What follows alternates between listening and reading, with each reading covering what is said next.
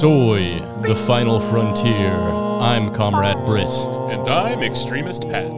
These are the voyages of the starship USS Operation Northwoods, our ongoing mission. To seek out new episodes of Star Trek, both cringe and based, and to boldly go to Klingon Shift Kajatar 4. Soy Trick the Podcast is here. One half vegan, one half queer. A hundred percent communist. Unless we have a less leftist guest. With Patrick and Britton. Talking, joking, farting, and shitting. All about Star Trek. Like our buttholes, this show is Rex. Soy Trek the podcast is here. So listen to Soy Trek right in your ears. Oh boy. Welcome to the breach. Oh, it's good to be here. Is it? Yeah. Cool. what's up? Uh, what's up, Patrick? Nothing, Britt. How are you? I'm well. Excellent. The podcast is Soy Trek. Welcome. Yes. Welcome.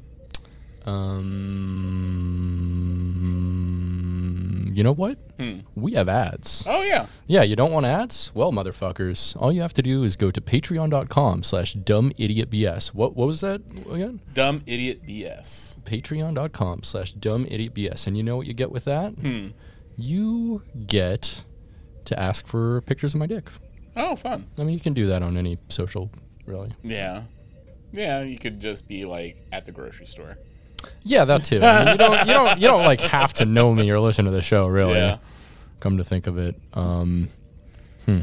But also, There's a reason why you're facing several uh, criminal court criminal charges. right, right. I'm on, I'm on some lists, folks. Thankfully, in a podcast, you don't have to say what lists you're on. Yeah, exactly. You don't have to divulge that information. That can be completely secret. That's between me, God, and the priest I did it with, And the United States government. And my local government, and my parole officer, Yeah. and the parole officer's wife. Yeah. Yeah, you kind of messed that up. I mean, you know, if you get a chance to raw dog in your parole officer's wife,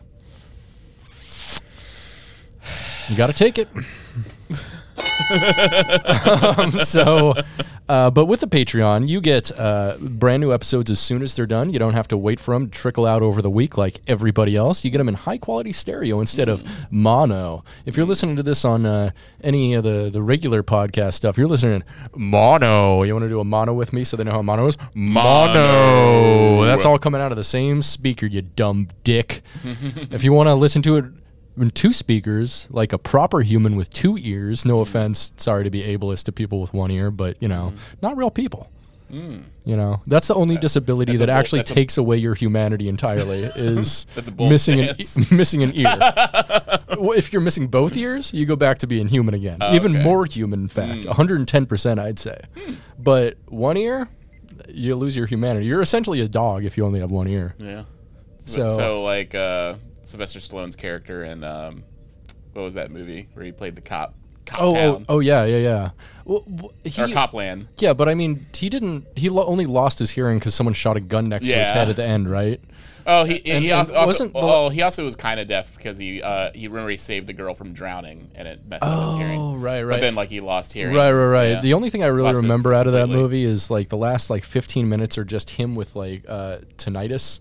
Yeah, Just like yeah, and just him like vi- ring. violently killing all the other cops. Yeah, it was. It's a pretty fun movie actually. Yeah. We we love a, a, a Dorner ending to a movie. Yeah, it's, I think it's when he was more like I don't know. He's kind of gone off the rails now, where he's just like has to be like muscle grandpa. Yeah. and and that was like one of the last films where he actually looked like a human being and not m- weird muscle grandpa with like a weird. Uh, I guess I could, technically I think um, uh, Apollo or Creed rather. Oh, yeah, yeah. Creed. Uh, he I like the first Creed movie. He like I rewatched that recently. It's a good movie. I did like the whole. I did another like I wa- uh prepare for the new Creed movie. Mm-hmm. I watched it and um I was like, eh, all right. Um, but uh, yeah, he kind of just he looked like a normal person, and then like in the second Creed movie, he got some surgery and looked kind of Mm-hmm. Yeah, I he's, he he's starting to look more uncanny valley with Yeah. every passing day. Yeah, and then by Tulsa King, he just looks like no way is this like a real human being. Like Yeah.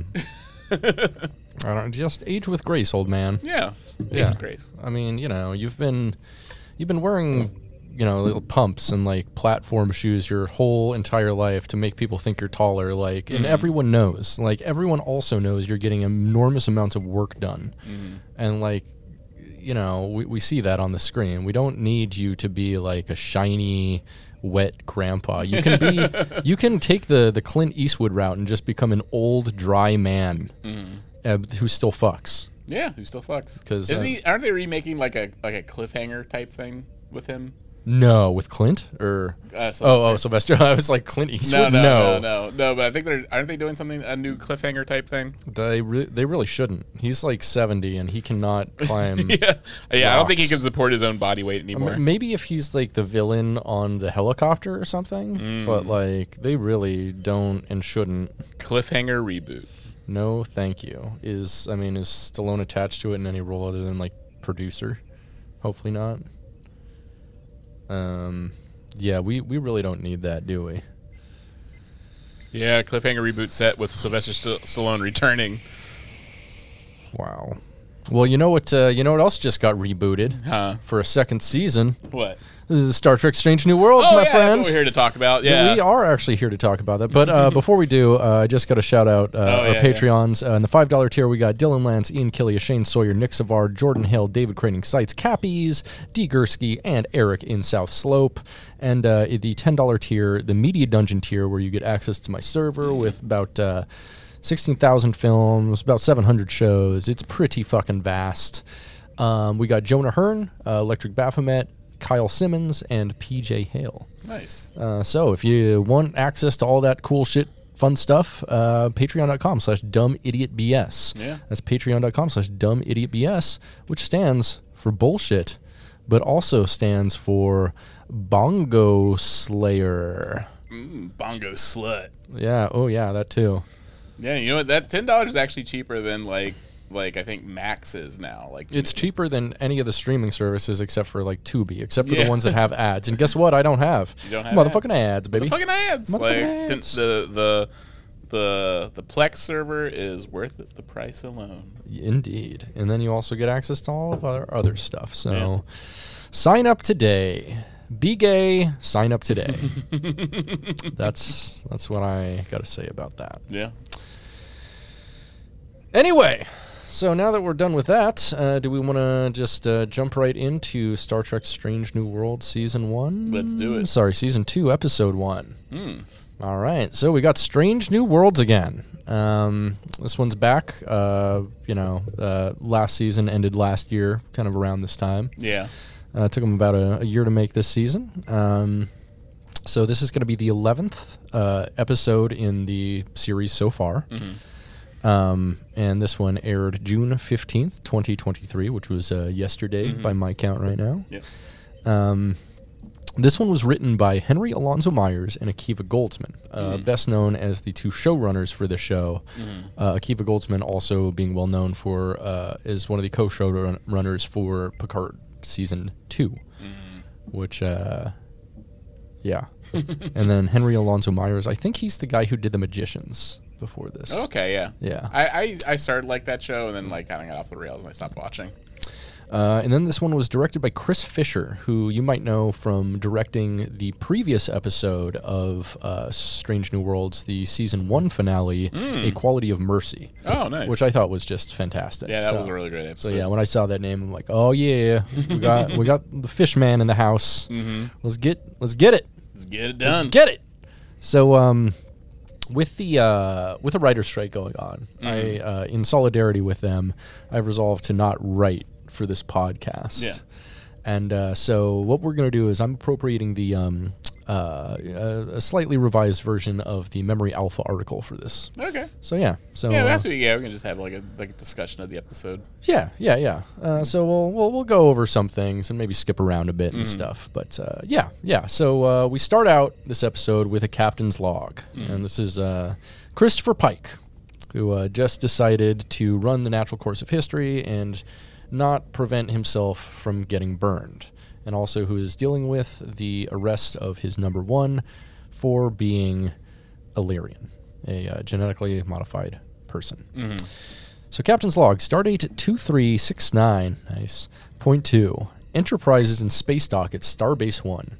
The crew is taking some well deserved leave while Chief Fleet Inspector Commander Pelia and her team from Operational Support Services are running comprehensive inspections, systems checks, and upgrades. I've had my hands on the Enterprise getting everything ready, but even from afar, I sense a tension here among the brass I can't pin down. The feeling that something's in the air, but right now, I have a crisis closer to home to deal with, and then it shows number one. So, while uh, the Enterprise is undergoing routine maintenance uh, at Starbase One, Pike speaks with Una over a video chat, uh, who's in custody following the revelation that she's Illyrian, in violation of Starfleet's regulations about genetic engineering. Uh, they have both attempted to reach out to someone they know could help Una's case, but have been ignored, and she can't find like a good lawyer anywhere. Can't find a good lawyer in Starfleet. I do like how, um, like, even yeah, she's incarcerated, but she is able to like take and receive calls. Right, that's kind of interesting.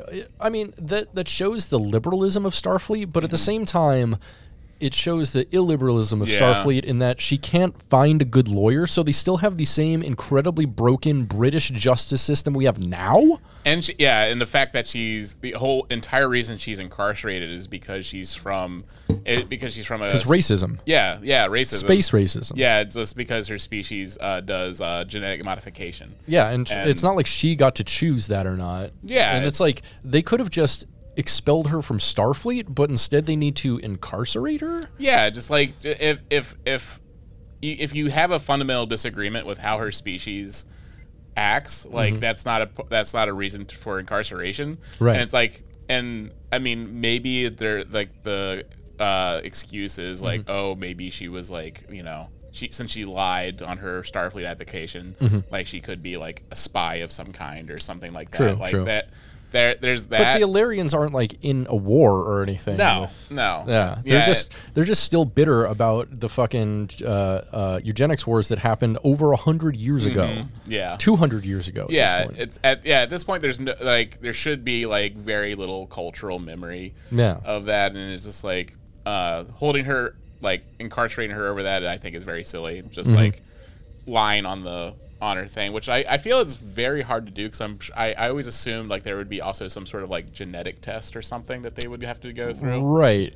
Like some sort of physical that they would do like You figure, and you figure they'd have the technology to do that easily, but it's uh, it's Mm-hmm. pretty clear, especially after like Picard season three, that like Starfleet medical and science is woefully ill-equipped to, Mm-hmm. uh, um, I don't know, deal with medicine Yeah, in any it- meaningful way. But also, it, it always seemed like uh, uh, the uh, the ship's doctors always had everyone's um, genetic profile on on the ship, Mm-hmm. and I feel it even goes back to like Enterprise. I want to say, Yeah. almost. and um, um, the fact that they are like completely. But I also, you have to assume like, oh, maybe the genetic engineering was like also made her as human as possible. Perhaps Yeah. to, to deceive or something, Yeah, but she wa- she obviously wasn't trying to deceive. No. but you know, I guess that doesn't matter because they still have the British court system that fucking sucks. Yeah. Um, so Pike suggests taking the case public, as uh, the public couldn't ignore Una's service record, but Una refuses to allow Pike to be brought down for her mistake. Uh, she thinks she'll get a plea deal, but Pike is adamant that she cannot resign, uh, considering the loss to the Enterprise and to him personally to be unimaginable. Una reminds him that he had taught her uh, not to start a fight she couldn't win, but Pike retorts that she uh, didn't start the fight and they would find a way to win it because that's what is right.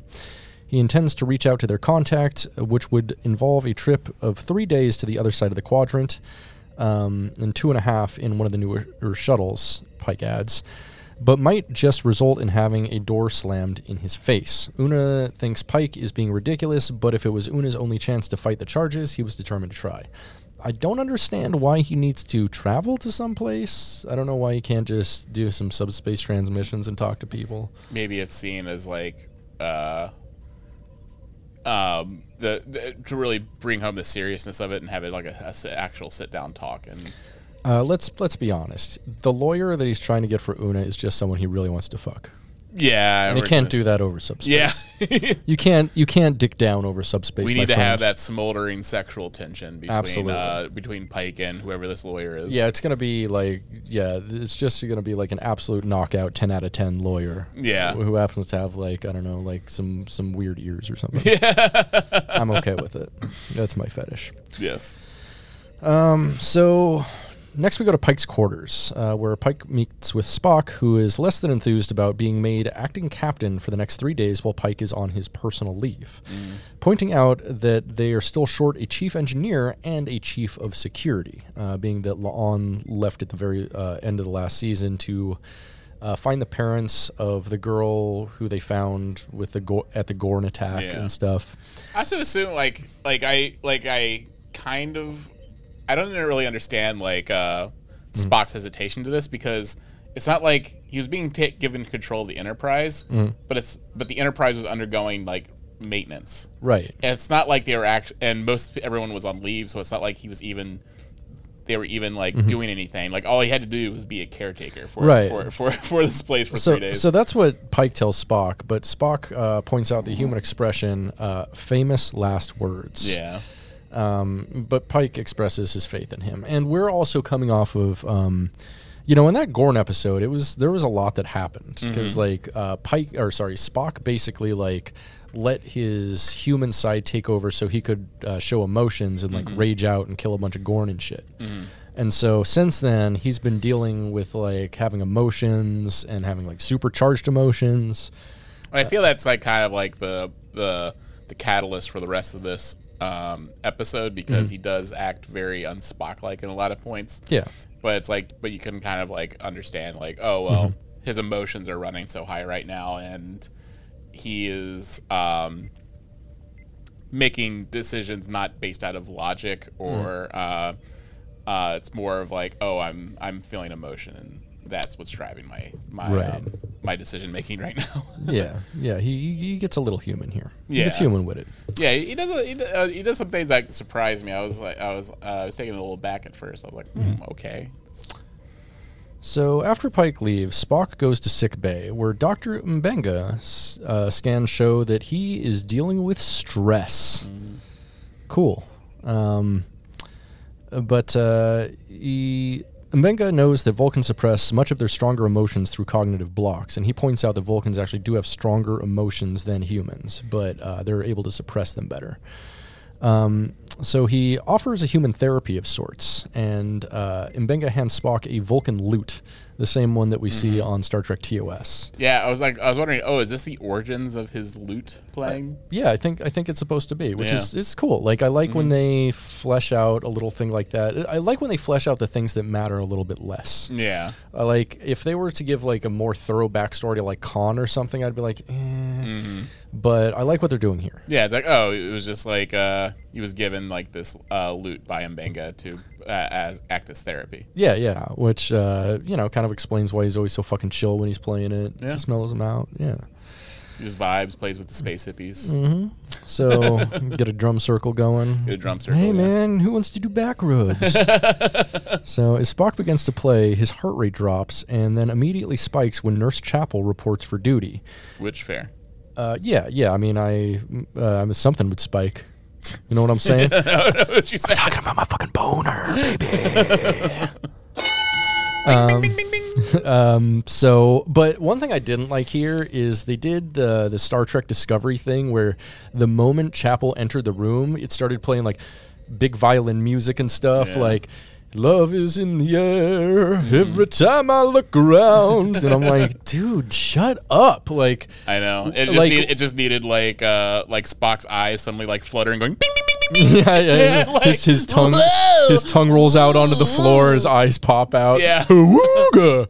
Um, Hachi machi. yeah. hubba hubba hubba hubba hubba. yeah.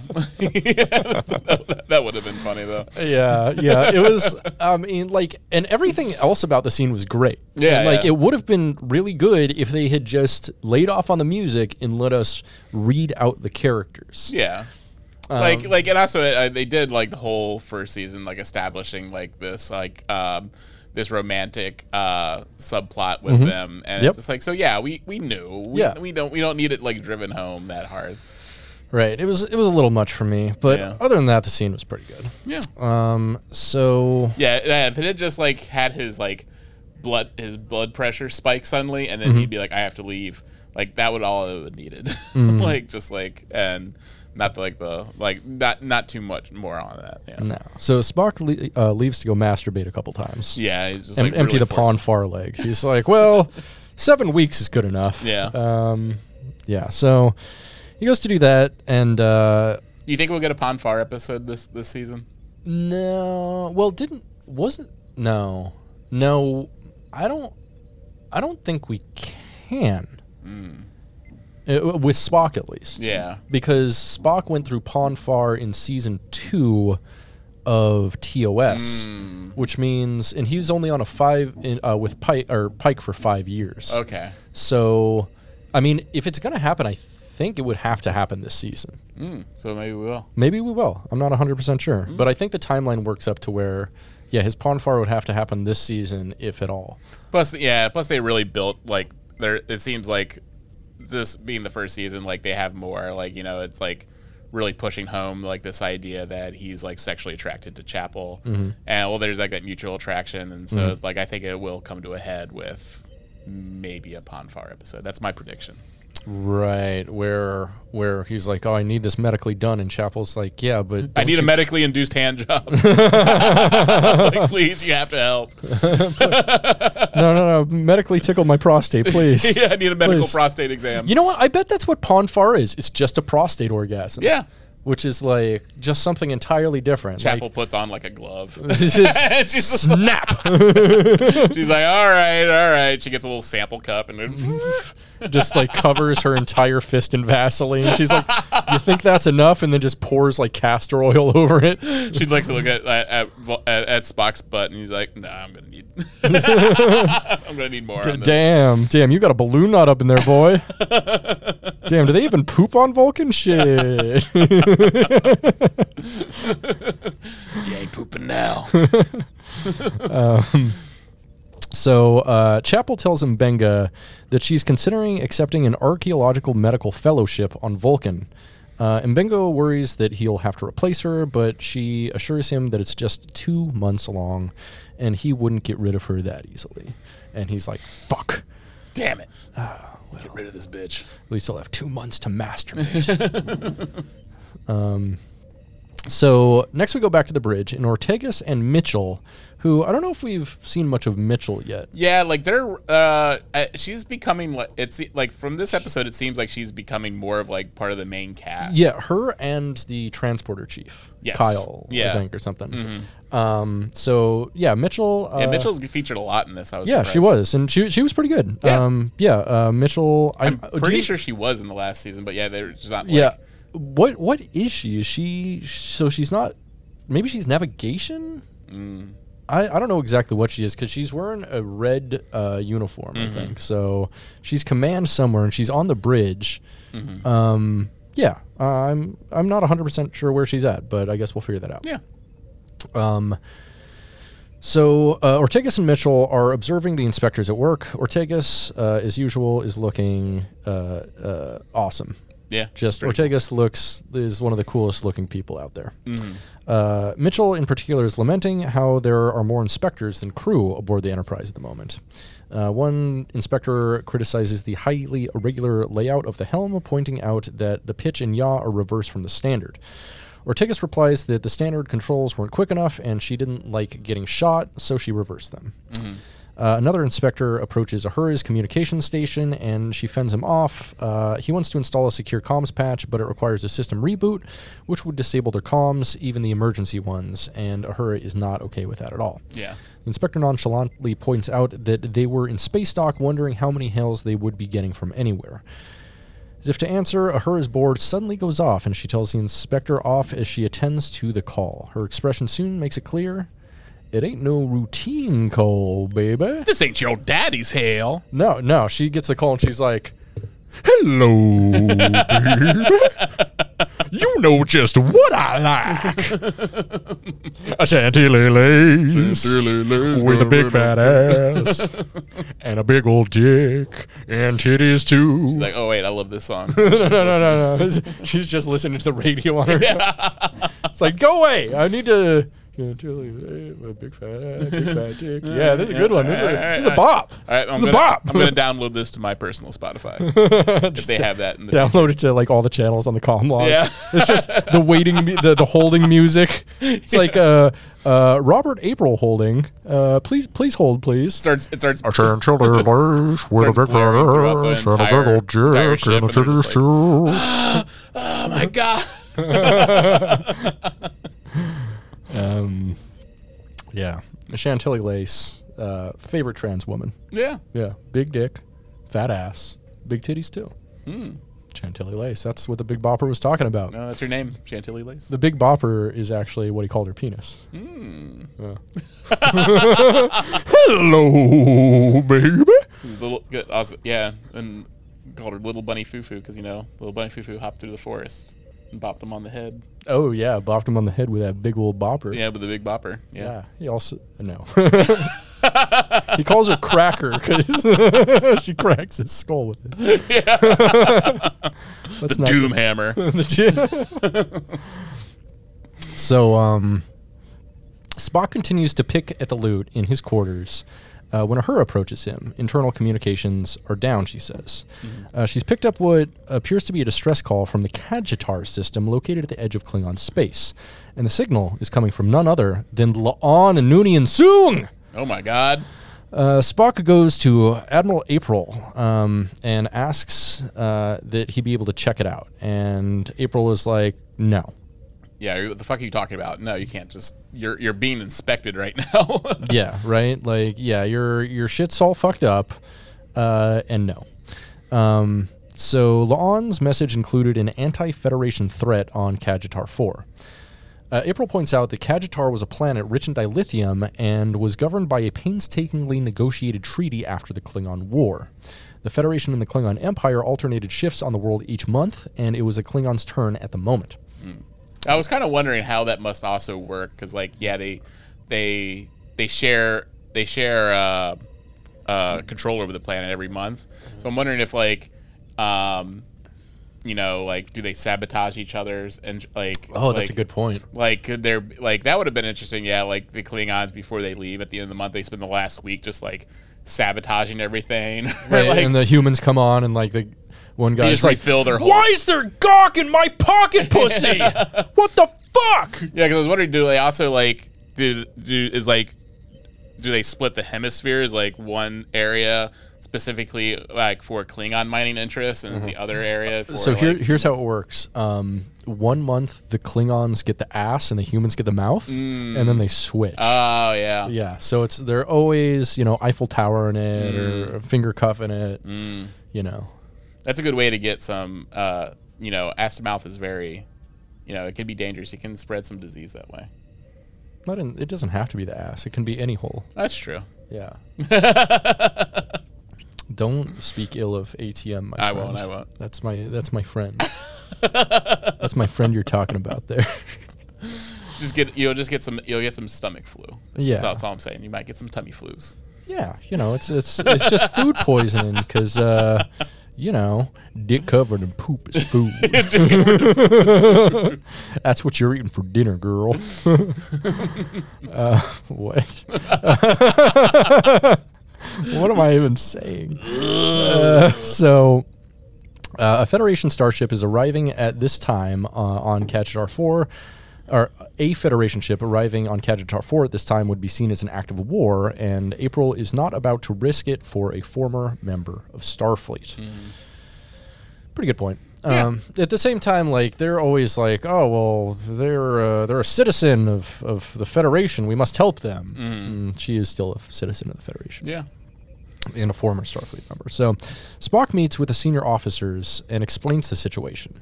Uhura is confident the message is genuine, but Mbenga worries it could be a trap. Mitchell adds that April's orders were clear. Spock asks for their help to get the inspectors off the ship, but does not wish them to be involved in anything they think is wrong, and says if you want to leave or uh, even report this plan, you are welcome to do so. When Chapel asks, What do you mean plan? Spock says, I think that's obvious. I intend to steal the Enterprise, which is okay. I'm fine. I, I guess I'm fine with that. The Enterprise does get stolen far too often. Yeah, far too often. Far too often. And that, that's thing I thought because you know this is really a pre- you know prequel series, Uh huh. And I was thinking like this is very later Spock. like it, it's both later Spock, but also you figure after the Enterprise getting stolen once, they Mm-hmm. might put some kind of override controls over it. Yeah. and I also don't see exactly how he stole the Enterprise, being that he was temporary. He was the third in command, temporarily lifted to first in command. Mm-hmm. I don't know. There's a lot going on here. I feel like maybe he shouldn't have had all the access codes, and whoever was, uh, you know, inspecting the ship should have, Oh, yeah. because they're a more senior officer Yeah. than Spock. I don't know. There's a lot going on there, especially since they're going to be in space dock for all those three days yeah, being and, inspected. and and you know Commander Pelia, Mm-hmm. she outranks him. she outranks everybody on that ship yeah, except for the captain. Like, so like technically, yeah, it should like uh like I feel like her being on the ship Mm-hmm. like automatically like she's like in- she is in command. Yeah, yeah. Look at me. I am the captain now. so, over in engineering, uh, Mitchell simulates a coolant leak in the intermix chamber to evacuate the crew and the inspectors, but one remains on board the chief inspector, Commander Pelia, who I love. Yeah, I think- uh, I she's think played every- by Carol Kane. Who She's played by Carol amazing. Kane. I, I feel like everyone basically is already in love with with Pelia. Oh yeah, like yeah. she's a character. She is a great character in that they were like, "Hey, we need to be goofier. Mm-hmm. We need this this program to be a little more campy, and so we need." The goofiest bitch we can find. and guess what? They found the Oh, yeah. goofiest bitch they could possibly find. And she absolutely slays in this yeah. role. I, Carol Kane's really good at playing characters that are just like a little bit strange. A lot bit strange, I'd like, say. and Yeah. just like and just like can say like very bizarre things with very straight face, and she's just like uh, she, also she has like you know weird voice and Yeah, yeah, a little Yeah. weird voice and a little weird like affect. Like she looks a little like a a, a, bit batty old womanish. Mm-hmm. She has that kind of look to her of like some lady who would yell something weird at you. yeah. Um, yeah, but she is wonderful. Yeah, I I, was yeah. I, I instantly liked her character. Uh, she makes a lot of decisions. She's Mm-hmm. an actress, like I'd say, like Jesse James Keitel, uh, Mm-hmm. who played Angel on this program, who. Uh, when they had that option, made a lot of decisions, Mm-hmm. very declarative acting decisions that you can only take one way. Yeah. and I appreciate that, even if it's bad. And neither of them I thought were bad. Mm-hmm. No. like um, both of them are campy for sure. And Angels was super campy. Yeah, yeah. But like Commander Pelia is just like fun and goofy and silly, and also like just a cool idea. Uh, But we'll we'll get into the idea of her. Yeah. Yes. Um, so she goes to the bridge to continue her work as the ship is being shut down and evacuated. Um, Pike, or sorry, Spock asks why she hasn't evacuated the ship with all of the other inspectors, and she says she finds it suspicious that the intermix chamber uh, that she and her team have spent three days inspecting is suddenly having problems after testing perfectly for three whole days. As an engineering specialist, she says she's familiar with the signs of a warp core breach, treating, uh, teaching on the topic at Starfleet Academy, which Spock was not aware of. Um, and uh, then she looks at uh, the computer and allows her to spot Mitchell's simulation of the coolant leak. It is clear to her that they intend to steal the Enterprise, and Spock's expression confirms it, and she excoriates him for being a Vulcan not being able to lie, which is kind of fun. Yeah. Uh, she also knows uh, they do not act without good reason and asks why uh, they would want to steal the ship. That is making like a big assumption though. Like that would be funny if like they were actually like doing this with ill intent. Mm-hmm. And she's like, "I know you're making a, doing this because you have a good reason to do so." And they're like, "Yes, you're absolutely right." And then they just like They sell it to the Klingons. they 9/11 it into Earth. it's like or into the starbase. like, you're right. Thank you. Allah Akbar.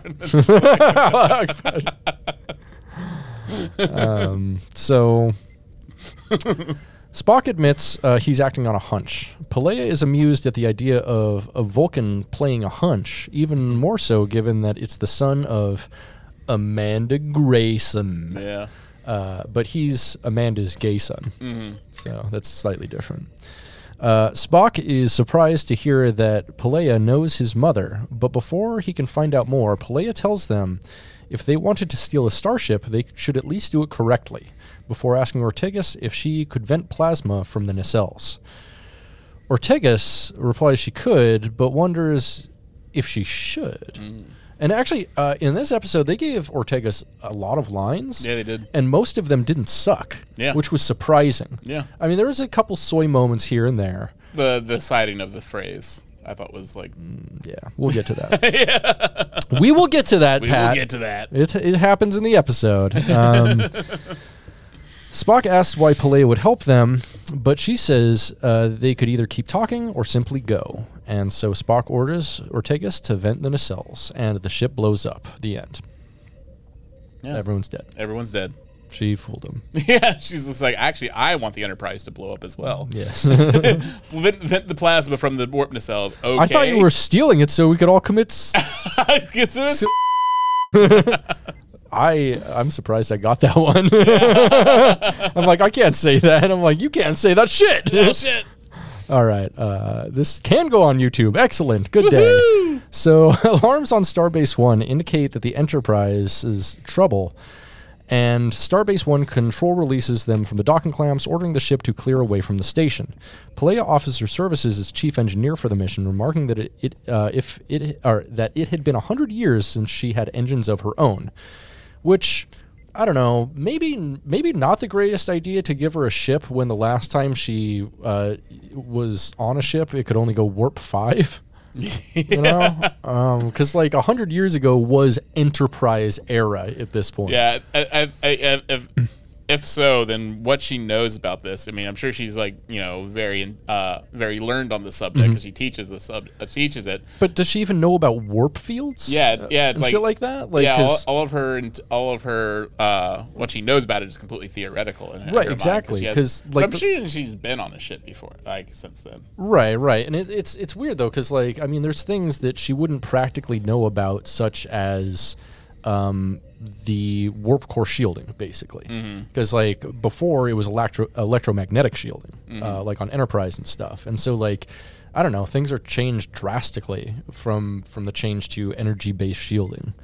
But that's just that's just my opinion. Yeah. Oh well. Um, so Ortegas is incredulous that uh, um, Ortegas is incredulous at uh, Pelia's uh, suggestion, but Pelia simply says it would be a very long story. Uhura is able to peg Pelia's accent, identifying her as a Lanthalite. Or, Guilty. La- or I thought it was Lanthian, uh, Lanth- Lanthanite. Lanthanite. Lanthanite. Oh, here it is, Lanthanite. I was way off.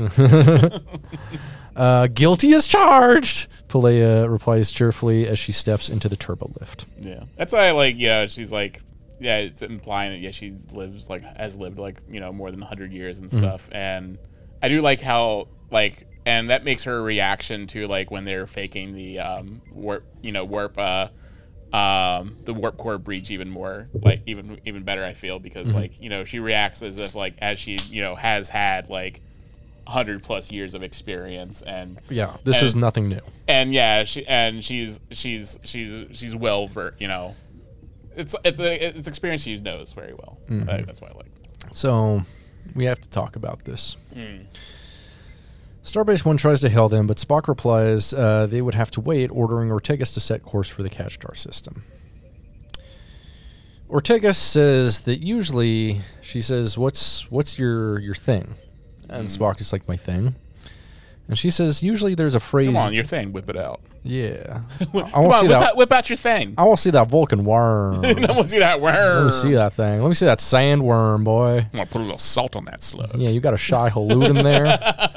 I know it's shy, but I want that halud. You know what I'm saying? So She should be shying on my halud until I until, until I I spice. spice, yeah. until I melange. um, Uh, so usually there, uh, she says that usually there's a phrase used before uh, a captain goes to warp, like Pike's hit it. Spock thinks for a moment before simply saying, "I would like the ship to go now." The crew is amused as Ortegas acknowledges the order, taking the Enterprise to warp. I this was the soy moment. That was it was very it was very painful. Like And- I felt also went on too long. And also, especially after the very last episode of Star Trek Picard mm-hmm. ended on almost this exact same conversation mm-hmm. with 7 mm-hmm. I find this cringe. it's like, and, and one, one of the things I find most cringe about modern Star Trek is it's obvious none of the writers talk to or know each other because there's overlap all the time in both like storylines, like character beats, and shit like this. It's like Yeah. And and we it, just did this with Seven. and it treats like th- moments like this as very just like you know uh, meta and very winky Right. at- to the audience where it's just like you know of course you know every captain has a thing they say and it's just like and it's basically like you know like a, like just a little nod to the audience like yeah we know what we're doing right now and it's like this is like a moment like like to to to like and in their universe they wouldn't know every captain has a thing Right, and, and that, that's the thing is like, and but they already like addressed this in Picard, and Yeah. it was it wasn't great then, no and here it's like even more like uh, we get it. Mm-hmm. You just said that the last fucking episode of Star Trek I watched, this conversation was had. yes And we don't we don't need yeah that that big meta commentary. We don't need the breaking of the fourth wall. We don't need the Hey, Star Trek fans, here's Star Trek. hey, it's it's Spock's thing, and oh, guess what? It's very lame and stupid because, Right, because right. Spock doesn't.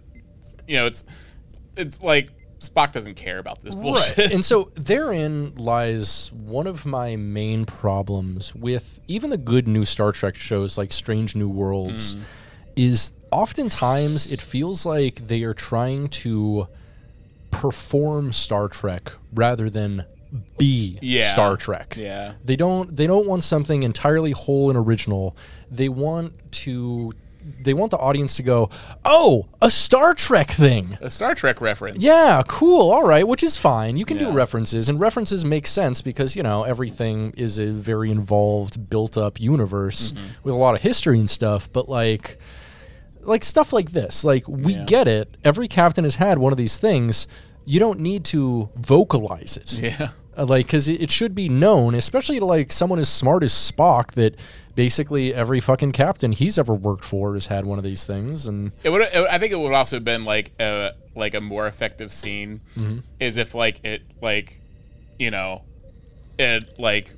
Fo- it like zoomed in on Spock, you know, Mm-hmm. giving, you know, about to give, you know, the, the command to go, Mm-hmm. and he just says that lame thing, and they're just like, you know, kind of look at each other and just just go, Yeah. not like a not like a meta discussion about like that every captain Right, needs right. this, Yeah, like, but like- it's just like, but having it like you know, fo- like a dramatic, dr- dramatic pull on him, and then like, and then he gives is like, Mm-hmm. Right. I would like the ship to go now, yeah it, like and ortega's all, all ortega's should have said like the or or he goes on him and he goes, go. yeah like all ortega should have said was should have been like are we ready or heading out or something like that like that and then yeah it should have done a long pull a long zoom in on him and then like a little and too then long, yeah, yeah. have him go like um yeah, you know yeah go. Yeah, Something even stupid. I I think it would have been great if he just couldn't have come up with anything. Yeah, if he was yeah. just like, uh, Yeah, Yeah. take her out.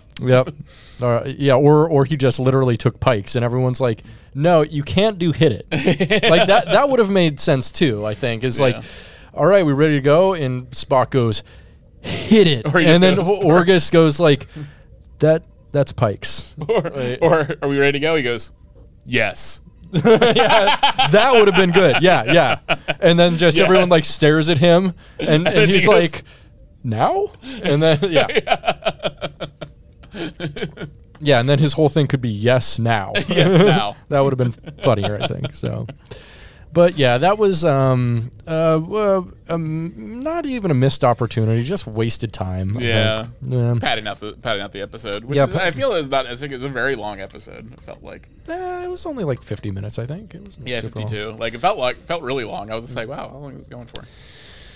Yeah, so in the main settlement of Cajitar 4, La'an is engaged in a drinking game with a Klingon named Kurdo. Yeah, and we get the introduction to we're going back to like the uh, The, the regular Klingons Yeah, the from, regular from Kling- Berman. yeah the Berman the Yeah. Berman era Klingon. I mean, yeah. they're they're a little bit more stylized. Um, the, you know what they I kind of like, like? technically like Star Trek three. Yeah, it was. Uh, um, so they're I don't know. They're I think they're a combination of like TOS. I mean, not TOS, but TOS movie Klingons. Mm-hmm. Um, the like especially like latter day like DS9 Klingons, Mm-hmm. and also the AOS Klingons. Yeah, They are definitely stylized a bit like the AOS Klingons, Mm-hmm. I think, and I, I like that. The AOS Klingons are pretty cool. From uh, what were they on? Into Darkness, I think. Mm-hmm. or- yeah, yeah. Like I, I do like that we're. It, I feel it's like a classic design Mm-hmm. for them, and um, yeah, I just like it. Yeah, and like you know, no shade to the Discovery Klingon design. That was fine, Yeah, and I like I pretty much liked what they did with the Klingons in that show until the whole Ash Tyler Klingon thing. And then Yeah, it got like yeah. convoluted and very dumb. but Um, I think I think it's be, yeah they just took it dramatically different, Mm-hmm. a different route, or it's just like yeah. But, but no, I, I do like the I do like the whole thing. Yeah. Mm-hmm. Um, so, uh, though revolted by the blood wine she is chugging, La'an manages not to show it. Kurdo, however, appears to have trouble holding his liquor, and La'an wins the drinking game. Another Klingon takes Kurdo's seat, and La'an tosses a few credit chips to her, telling her what she really wanted. The Klingon agrees to arrange a meeting with Greynax, but warns he may not want to meet with a human.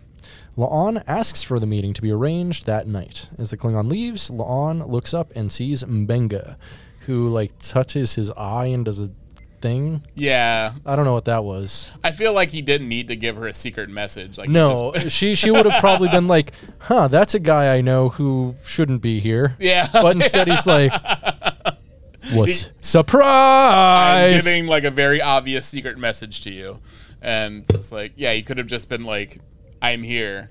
Let's go over. Mm-hmm. I am talk. here I'm now." now. Yeah, like let's go have a talk. Like it's not. It's like, oh, it's that guy I know who Mm-hmm. I who I who who's on a ship that I uh, sent a secret message to. Yeah. Oh well, I don't need to go talk to him right now. More drinking. Yeah, well, she was al- already drunk though. Although Yeah, she, she was- didn't act drunk at all, which sucked.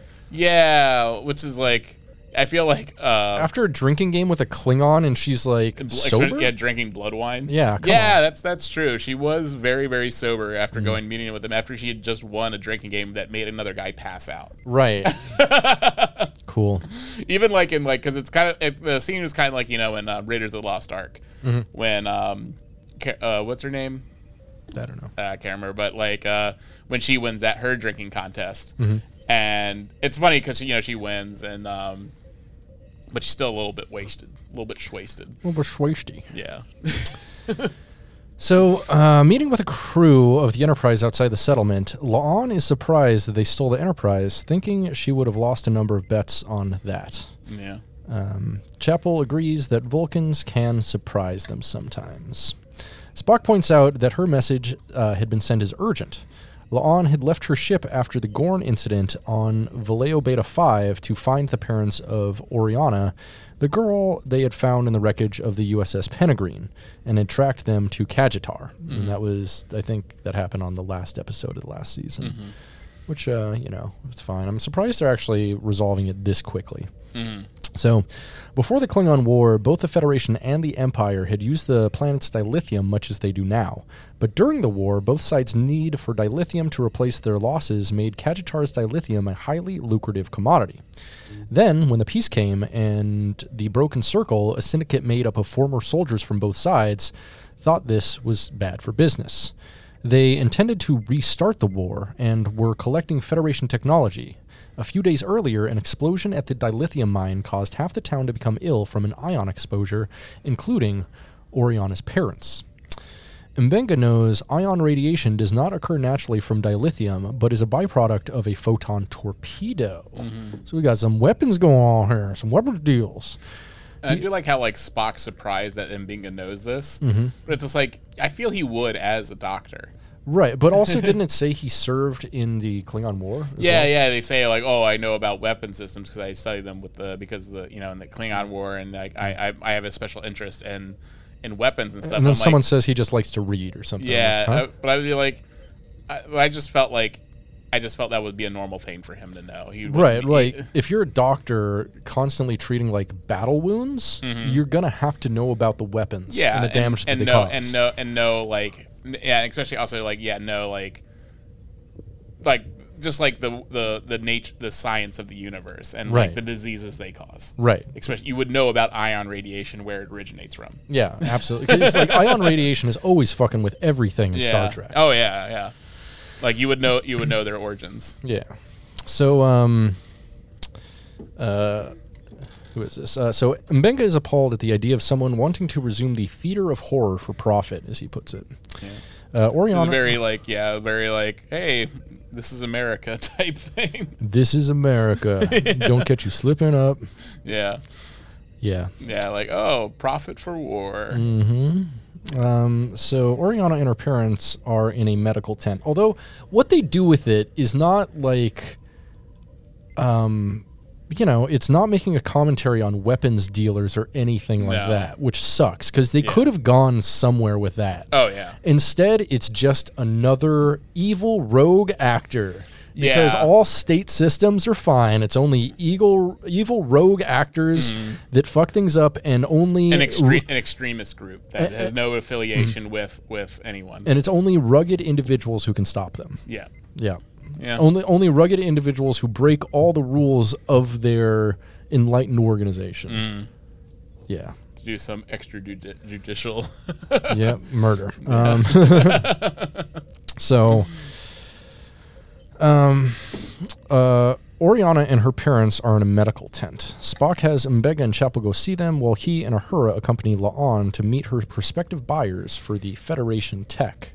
Uh, read weapons. Um, so, Mbenga and Chapel take the uh, take in the grim conditions of the medical tent when they are greeted by Oriana. As they treat her parents, a Klingon and two humans enter the tent and spot them. The Klingon notes their technology and asks if they are medical. Mbenga replies that they were from off-world seeking to trade at market. The Klingon tells them to accompany her and her associates as they were in need of their services. As to if to emphasize uh, what choice they have, the humans raise their weapons.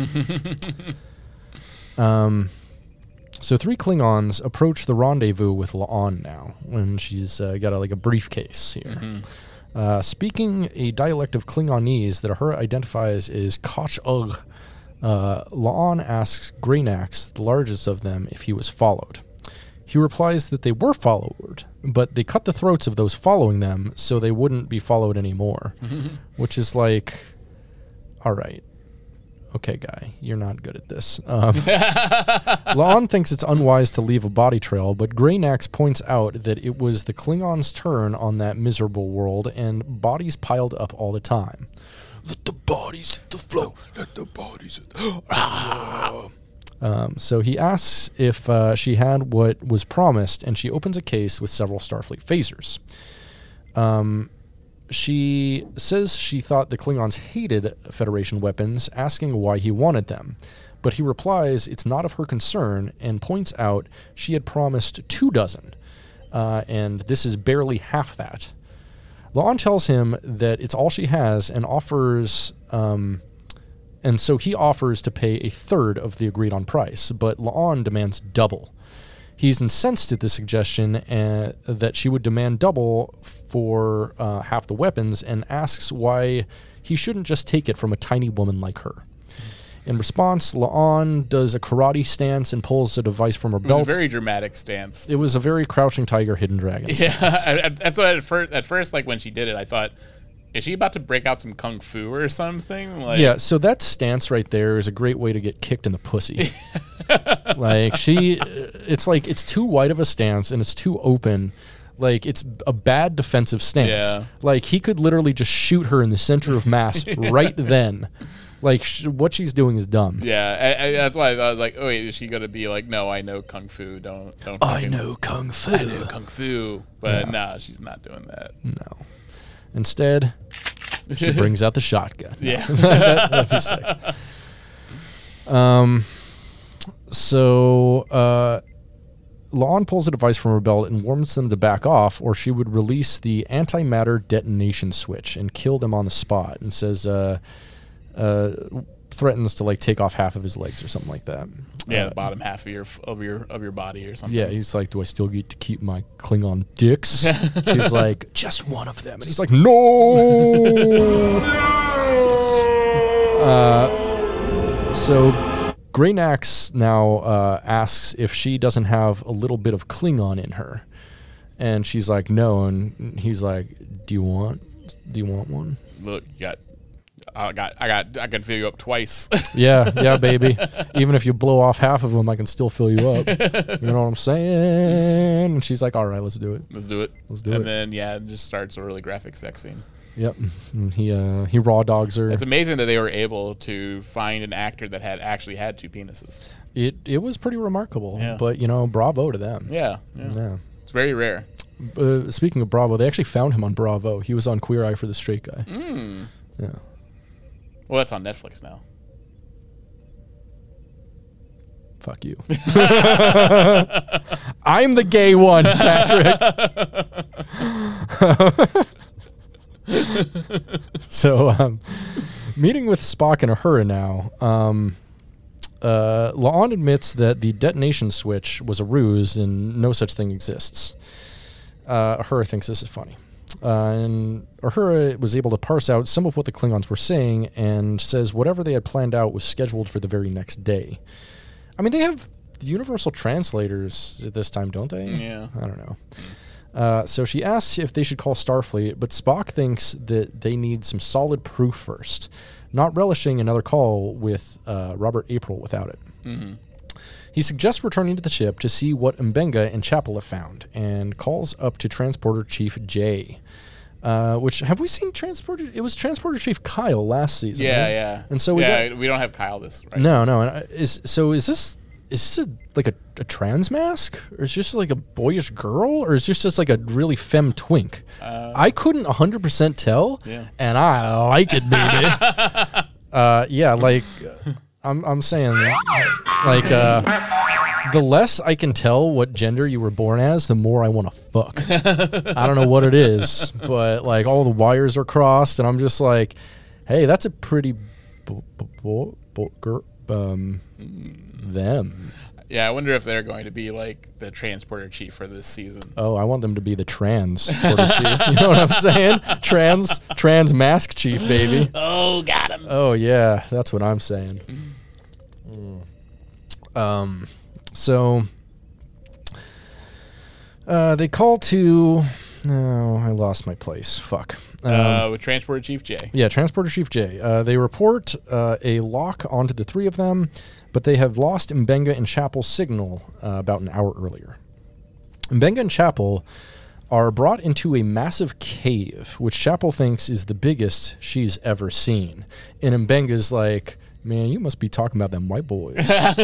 Then he bends over. And just- Just check out this cave. oh, yeah. Reveals the Cave of Wonders from Aladdin. It's just a, a giant tiger's mouth is a butthole. I have really taken to 21st century man named Goatse. and I have strived to live my life like him. Which is why I never took off my wedding ring. they they should they should have a uh, a a um a a starship on Star Trek called the USS Goat, and then after it gets destroyed twice, they'll have the uh, USS Goat Sea. Yeah, this. Yeah, yeah the, the the USS Goat SE. Yeah, there you go. So Mbenga and Chapel are brought into a massive cave. Chapel says that's the biggest I've ever seen. Mbenga whips out his massive butthole, and she's like, "I stand corrected." and he's like, "You'll kneel corrected." And she gets on her knees and eats his butthole. Yeah. Uh, when Chapel wonders how they got inside, Mbenga thinks that they must have built it, his butthole, that is. Uh, the uh, Klingon who captured them shoves them roughly aside, like shoving aside them panties so you can stick your dick in. You know what I'm saying? No, what you're saying? No, we're sorry. Um, so a Klingon D7 class battle cruiser suddenly arrives in the system, and Spock orders the Enterprise to red alert. Uhura reports no indication that the cruiser has spotted them, and all signs pointing to a standard arrival in orbit. Ortegas is confident, having had to hide from Klingons a time or two, that the ship running in low power mode in a field of interstellar ice and rocks with high iron levels would make them appear to be space debris.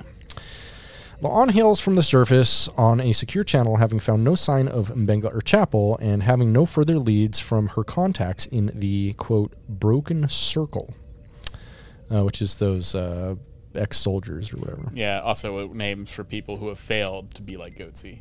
True, That- true. they- they broke- That- that's they- what they call the, they broke the their circle. permanently prolapse bubble. yeah, they ripped it. yeah,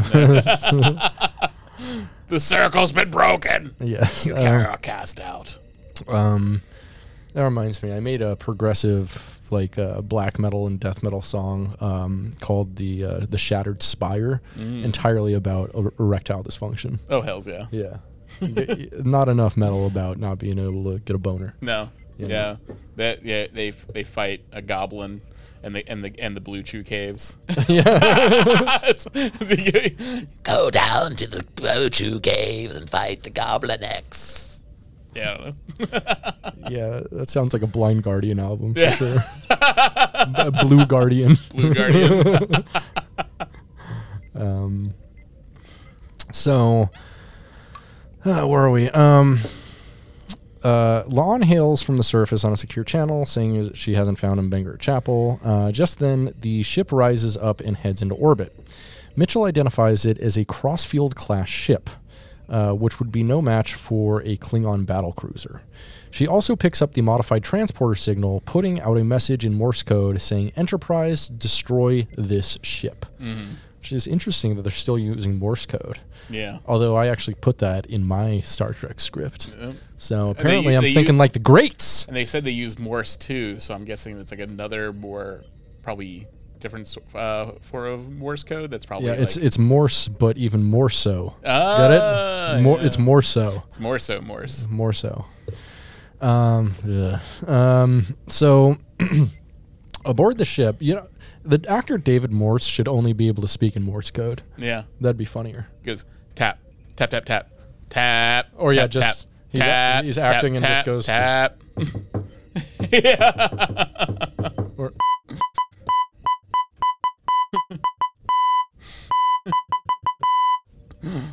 I just asked for help. Oh, The police are coming for you oh god! again. Shoot on sight Again. again. it's, it's like a bad bear. We can't take, keep him down. the bullets can't penetrate his tough hide.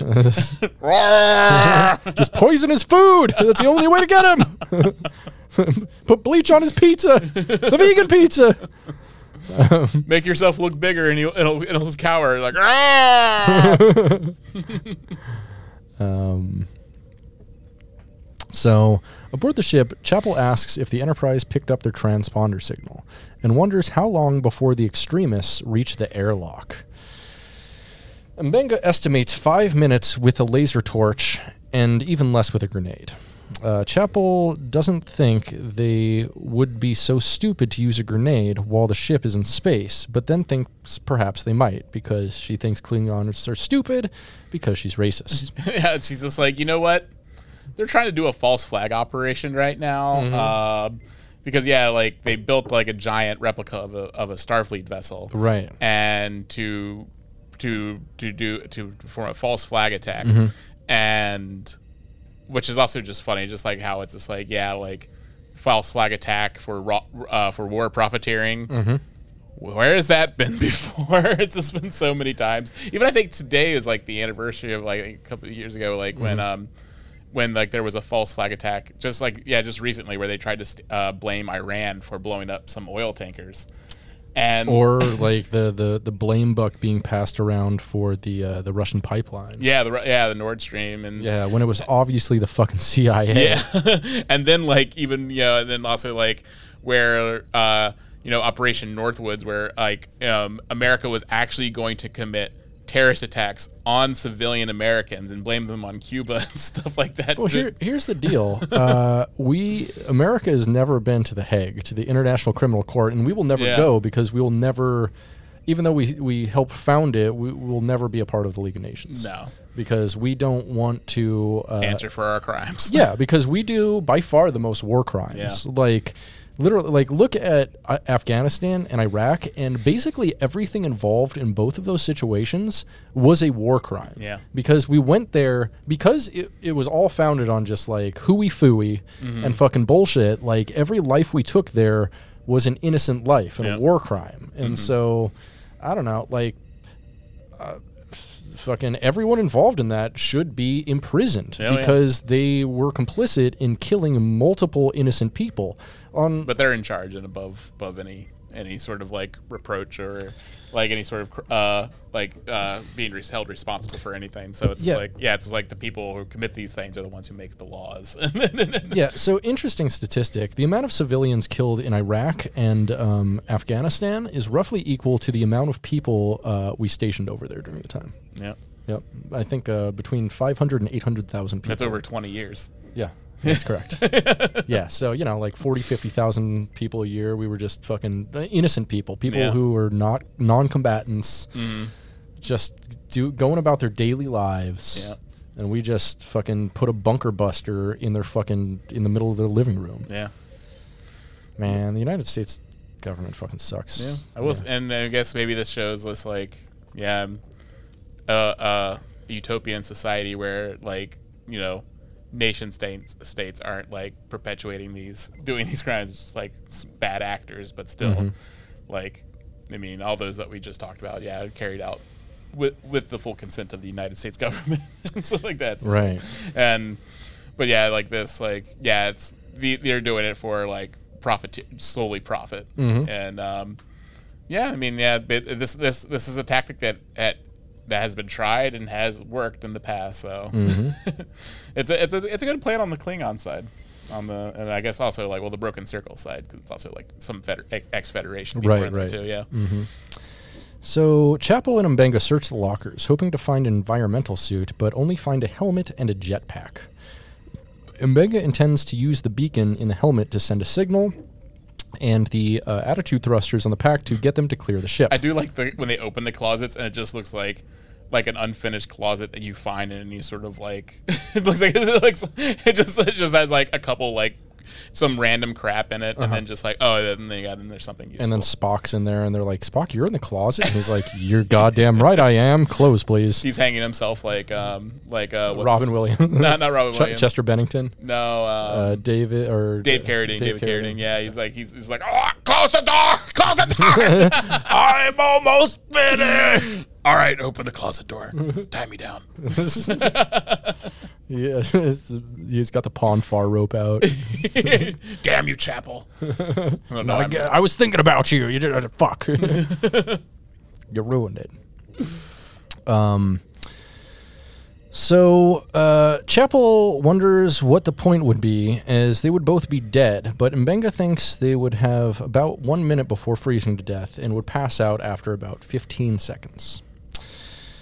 Back on the Enterprise, Ortegas nimbly. it reminded me of like when uh you know in um, Avenue 5 Mm-hmm. when all the people are going into the um airlock because they thought like that um that uh Ave- did you watch it Yeah, yeah. yeah and like they thought Avenue Five was um was was fake Yeah, yeah. and so like oh we just got to go into the airlock and then we'll be safe and then like when the airlock opens they instantly freeze and blood starts pouring from their So eyes I just I just thought it'd been funny if that happened to them but that would have been fun. yeah just like just completely get frozen solid instantly and die And just like crash against the Enterprise and explode into a million pieces of ice.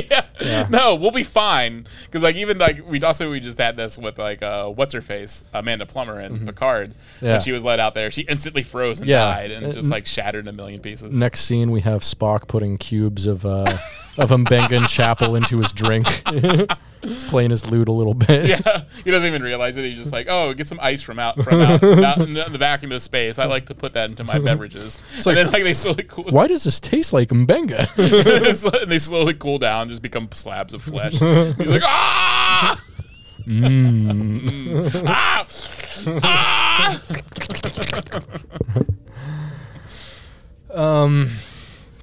So Spock is uh, holding fire as long as possible. Oh, sorry. Ortegas nimbly flies the Enterprise through the asteroid field as the rogue crossfield fires at them, and the crossfield is like a uh, a um, it's a Federation type ship. So it, it looks a lot like you know the original Enterprise. yeah, yeah, it does. And Yeah. so the idea, I guess, is yeah, the Klingons or the Broken Circle are going to do a false flag and drag everyone back into an endless Klingon versus Federation war, from which they would profit because they're all like mercenaries. Yes. So Yeah. you know, we've we've seen this plot uh, several times Yeah. before in the real world. Oh, I love this show. Yeah, I, I love this show, the American government. Yeah.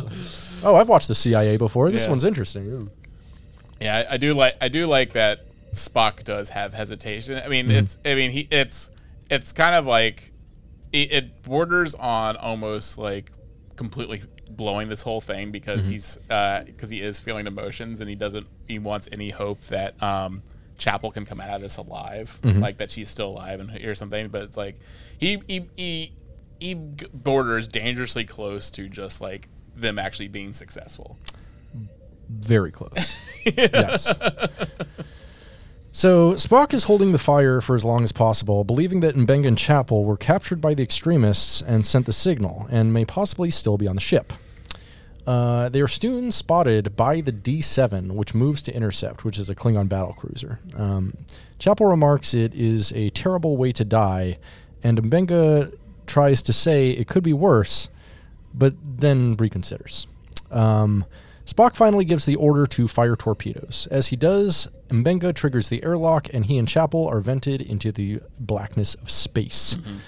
Spock looks very anguished and is about to cry as the ship is destroyed, but then Uhura picks up a beacon from an EV suit helmet. Spock has it beamed aboard with whatever is attached to it immediately and rushes to the transporter room where he finds Chapel's head alone in a helmet. The end. Yep. Yep. Shouldn't have worn that helmet. uh, now, uh, so uh, Spock has them beamed aboard and immediately rushes to the transporter room. Mbenga is surprisingly conscious, uh, with a very frosty beard. Yeah, it's, it looks like he was just like, like he was like trapped inside of a walk-in freezer. Yeah, yeah, like, yeah. like he, he was just- he was just working in the walk-in for for a couple hours. yeah, it's like he's just like, oh, He's just go- doing inventory. I'm in just the gonna go walk-in. into the walk-in real quick, and then like the door shut behind him. He's like, no, and then they opens up. He's like, So Spock administers CPR to Chapel, uh, begging with Chapel not to die, and he says, "You will not die," and it's uh, gay. Uh, she awakens, gasping for breath, wiping a tear from Spock's face as she asks why he has to be so rough, and he's like, "Oh, I want you to be rough. I'm the bottom here. you haven't seen me. I'm the yet." bottom, baby. I want you to be rough with me. I want you to do the Mbenga thing and make my butthole like a cave of wonders.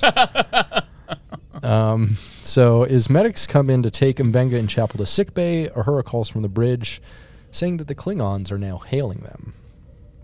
So, Captain DeChalk demands an explanation as to why a Federation starship was hiding within their system. Spock tells him about the rogue ship, a claim DeChalk considers absurd. He accuses them of destroying the rogue ship to cover their own failure in the face of the Klingons' superior might. Spock points out that the Klingon sensors didn't detect them until they fired on the false Federation ship and points out that he could have easily fired on them. DeChalk demands to know why he must trust Spock, who replies that he was a Vulcan and he could not lie. Which, come on. I'm I, like like the like the fabled American president George Washington. I cannot lie, but I can have slaves and maybe rape them. yeah. Oh shoot. Uh, so uh, DeChalk um, dismisses the legend and thinks he would know a man's truth when he looked into his eyes face to face. Spock accepts this challenge, offering to settle the matter over a barrel of blood wine. DeChalk is surprised that he drinks blood wine and thinks he was no typical Vulcan. No, it would seem that I am not. Spock agrees, which was a very Spock thing to say. Yeah. like that. And uh, yeah, yeah, I, I generally like Spock's characterization in here. It's, it's pretty good. Ethan Ethan Peck's good. Yeah, he knows. Yeah, he like Spock. You know, Spock knows he needs to do this for like for dip- diplomatic reasons. Like he's not above like even like you know doing dip- diplomatic stuff. Yeah, absolutely not. Yeah. So, the two crews meet on the planet below, jovial in spite of the close call. Spock approaches Pelia at a bar nearby. She admits her Klingonese is rusty, but asks if they had said, let your blood scream, which is a sick fucking Klingon toast. Yeah, that's sick. Um, uh, and uh, Spock is just beginning to learn the meaning of let your blood scream. yeah, he's like my blood is screaming inside my my head right now. and especially my dick. Yeah, it's like is it supposed to get you hard? I'm thinking about that Kirk. I put some, I put some blue chew in there, and the blood wine. And some four hymns. We'll see if how they work together. I'm trying to fuck, and I'm gonna see who gets a boner first. I'm I'm gonna empty that pon farr leg early this year. Um, so she thanks him for getting her out of the academy. Spock, curious, uh, asks if she is really a lanthanite, and after joking about personal questions, she confirms that she in fact is. Spock admits he has always found her people fascinating, living among humans on Earth undetected until the 22nd century. I love this idea. Um, it's a She's very Guinan like. I feel. yeah, yeah, definitely. She's old. She's obviously wise, but she's she's kooky. Yeah, she's she's kooky. kooky, unlike Guinan, and I like that. She's Yeah. she's silly. She plays with the character. The character is fun and like interesting because she seems like she's having fun with the character. Yeah, she's playing the opposite end of of what immortality is like for you know for people. It's just like Mm-hmm. you know where where yeah, Guinan it was just very wise and patient and Right, and there was a there was a certain sadness to Guinan. Yeah. and and there's a certain uh, we'll, uh, I'll, we'll talk about it Yeah, like yeah. right about now. So, um, uh, Pelia explains that Amanda was the first person she came out to, Spock's mother, Mm-hmm. uh, but says that was a tale for another time. Uh, is a lesbian, by the way, Ah, yeah. not a uh, not a lanthanite. yeah, Um, so uh, now she says she teaches engineering at the academy. Uh, Pelia corrects this to taught and finally answers his question as why she went with them. Um, and she's like, you know what the hardest part about living almost forever is? And Spock's like, yes, losing the ones you love. and she's like, no, no, no, you silly unvulcan Vulcan. Uh, that is uh, a f- like a burden shared by everybody who lives. yeah. The worst thing about living almost forever is the boredom, which I loved this scene. Yeah. Yeah, and that that shows like her character and like what she wants out of life in her long, long life. Yeah, yeah, Yeah. like, yeah. She like whereas like yeah, Guinan wise, like understanding, patient. Mm-hmm. but and she- Guinan doesn't fuck. Guinan doesn't fuck, yeah. Guinan doesn't fuck. Uh, but yeah, she's like she's like Pelia fucks. I, yeah, Pelia is like I'm trying to party. Mm-hmm. Like I need I I need new experiences Yeah. because I'm- I'm I've- trying- I've, I've lived so long. I've experienced almost everything there is. yeah, I'm I'm trying to get this 800 year old pussy dick down. Dick down, lick down. I don't give a fuck. like we ain't got no Highlanders anymore to fuck, so I'm just out here in the fucking universe fucking whatever. Yeah, yeah. I, I like that because it adds a sort of like unpredictability to her character, where it's like I feel like they're going to play with that a lot in this season. God, you know what would be the best? Hmm.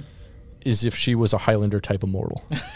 she needs And to just kill su- other, other ones. yeah, suddenly they and, and like basically the only immortals left were all Klingon, Mm. and that's why they use their fucking batleths so often for beheadings. Oh yeah. Yeah, right. That yeah, that would be cool if like a beam of light just shot out of them when they got beheaded. And Oh, that'd be so cool. they're just like, ah. And then just like whoever killed him suddenly grows another dick with the quickening. It's just the dickening. yeah. What's what's Christopher Lambert up to? Like, can we bring him in at some point? uh, Adrian Paul. Adrian Paul. Adrian Paul, not Christopher Lambert. Christopher Lambert was the Highlander in the movies. I know the inferior version of the Highlander, Oh. the far inferior version. Adrian Paul was Duncan MacLeod of the Clan MacLeod, the superior version Okay. to Connor MacLeod. Connor MacLeod. uh, sorry, Connor MacLeod. Duncan I MacLeod. still like I still like Christopher Lambert though. He was Raiden. I love Chris. It's Christopher Lambert, by the way. Oh, Christopher Lambert. Lambert. Lambert. Yeah, yeah, Christopher he was, Lambert. He was great as Raiden. He, I mean, he's he's in some great terrible movies. yeah, I don't think he's been in anything. Fortress. Have you ever seen Fortress? It's awful. It rules. you should definitely check out Fortress. I'll check that It's out. like a VR Christopher Lambert film. Oh, hells yeah. Yeah, yeah, we love those. yeah. Where, where, what's he doing? I need to look him up. I'll look him up later. Uh, living off those Highlander royalties. Oh, yeah. There can only be one royalty check a month. it's like, give me the prize. 804 bucks. That's not going to make rent. That's less than my social security check. um, so, um, uh, she says she's bored and uh, she might even stay around the Enterprise uh, because there's a shortage of boredom there. And then she walks off laughing, which I love this silly bitch. Yeah. I love She's kooky. this silly yeah. bitch. She's very, very, very, very, very Carol Kane type character. Very Carol Kane mixed with like a drag queen. Yes. Like she has definitely watched some drag shows and she's like, what makes drag queens so fucking goofy? and she figured it out. She fucking figured it out and she's doing it. And she's just so good. She she's very good. Um so Dachok, the the Klingon commander, uh, brings uh, Spock back to the table, toasting with quote the Vulcan who acts nothing like a Vulcan. Oriana reunites with La'an, who tells her to stay out of trouble. Excuse me. And Oriana jokes that she will if La'an does. And On's like, "Fuck." Damn it. You're making me promise that? Damn Yeah, it. I just I, My word to this child is bond. God, I wanted to get some Klingon dick, but we all know that's trouble. Um, she asks where La'an will go now. Uh, seeing Spock with the Klingons, La'an seems to have made her choice. She going back with the crew. Hells yeah. So back aboard the Enterprise, uh, April excoriates Spock for acting against his explicit orders and nearly causing another war. Spock quietly asks the Admiral to lower the volume of his voice. uh, April uh, asks if Spock is hungover, and Spock admits that he is, which is pretty fucking funny. I, I like that. Um, Which uh, um, Spock also points out that the situation could have easily gone the other way if he hadn't gotten hung over with them. Yeah. Really, he handled this like the best way He possible. really he did, yeah, yeah. Yeah, so, best possible outcome for the situation. so Spock did what he thought was right, uh, saying he followed his gut, as a human might put it, but will accept whatever punishment Starfleet deems appropriate for him. April decides the Klingon hangover is punishment enough, but warns that next time, and he adds, there better not be a next time. It would be Spock's commission that he would lose, and orders him to bring the Enterprise home. Spock checks in on Chapel in sickbay. Mbenga approaches, not having heard Spock come in, and assures him she will be fine. The look on Spock's face shows his inner turmoil and horniness. and he admits he has no words to describe how he feels because he doesn't know the word horny. No. Uh, he spends most of the day, uh, so, sorry, most of the rest of the voyage in his quarters playing the lute the doctor gave him. And by the lute, I mean masturbating. Yeah. Back he, on- he just has like he just has like Chapel's like personal info like Starfleet information. all her body scans. all the profile up there, and he's just like cranking it. Yeah, he's got a tricorder with her smell in it, and he's just like,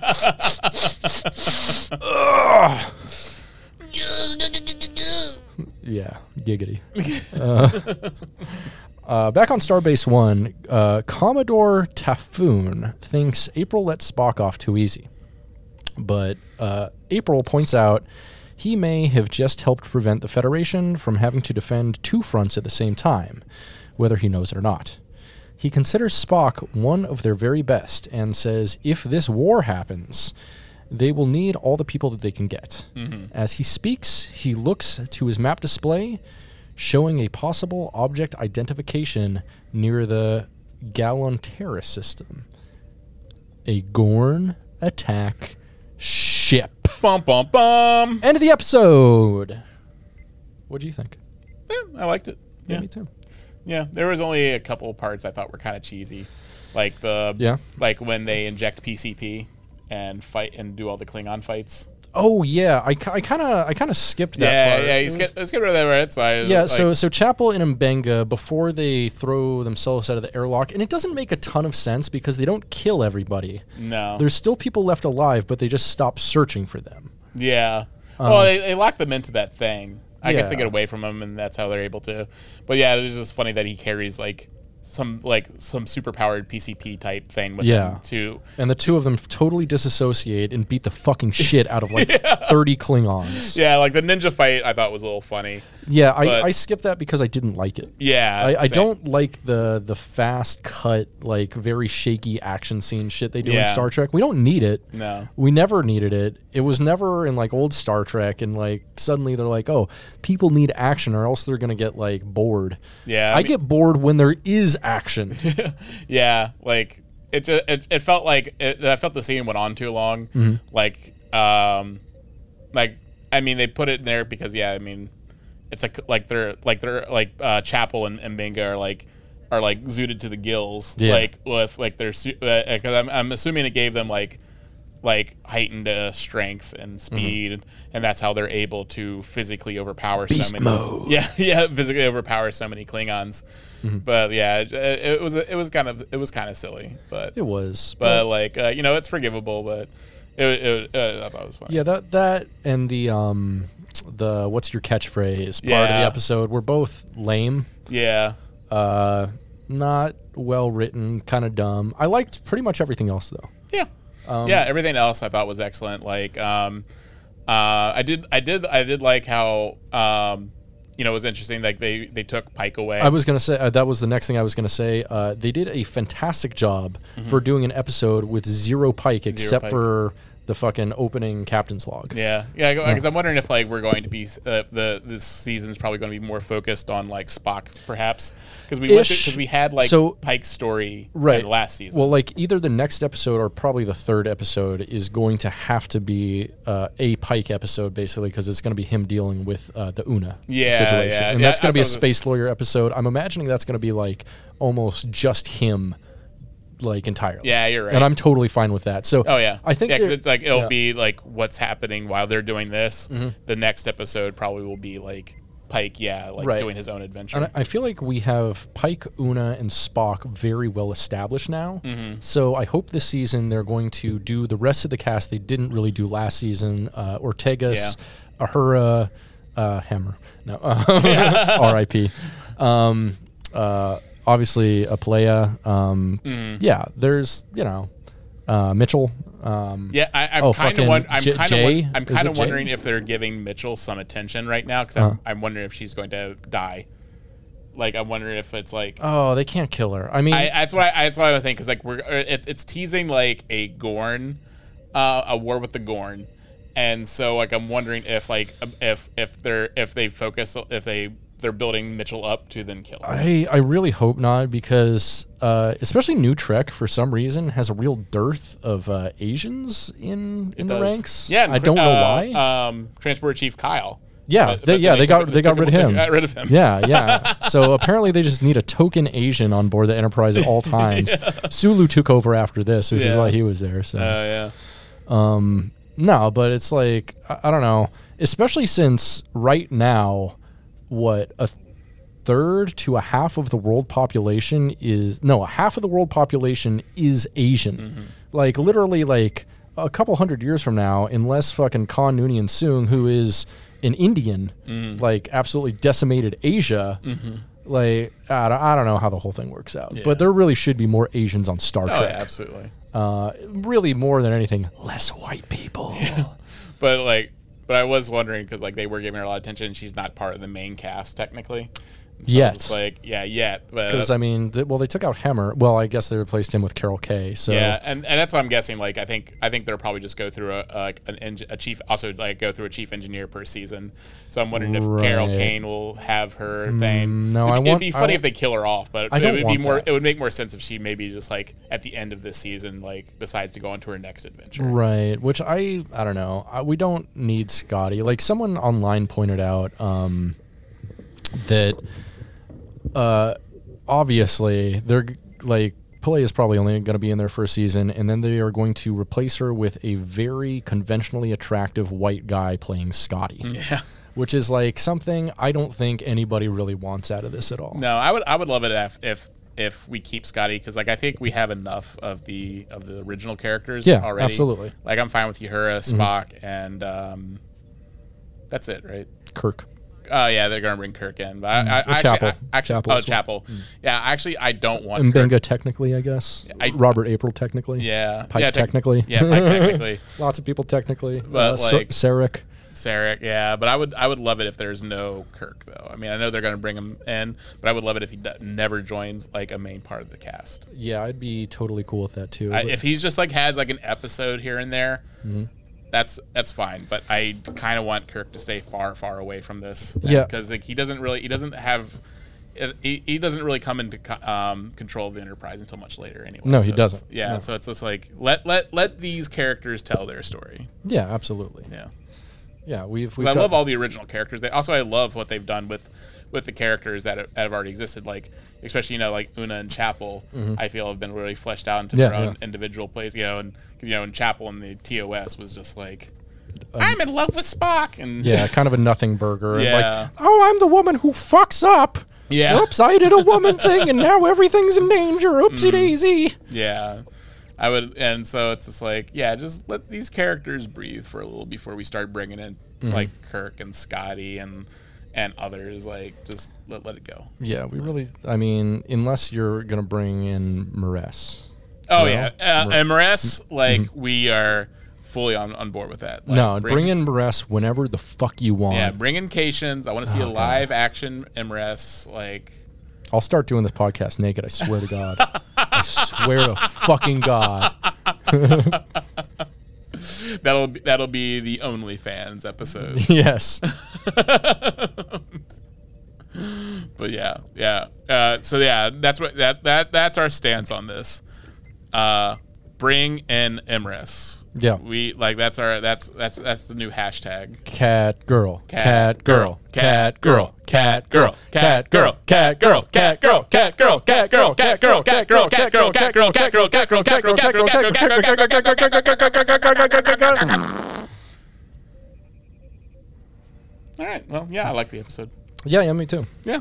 Uh, I think that's probably a good place to leave it, huh? Yeah. Well, uh, thanks for joining us, Soyagers. It's time for us to warp away. Be well, travel safe, and maybe uh, think about uh, licking a butthole or two. Yeah, why not? All right. Thanks for checking with the soy boys, girls, and Willy Beans. Hang dong dong and and shocker. shocker.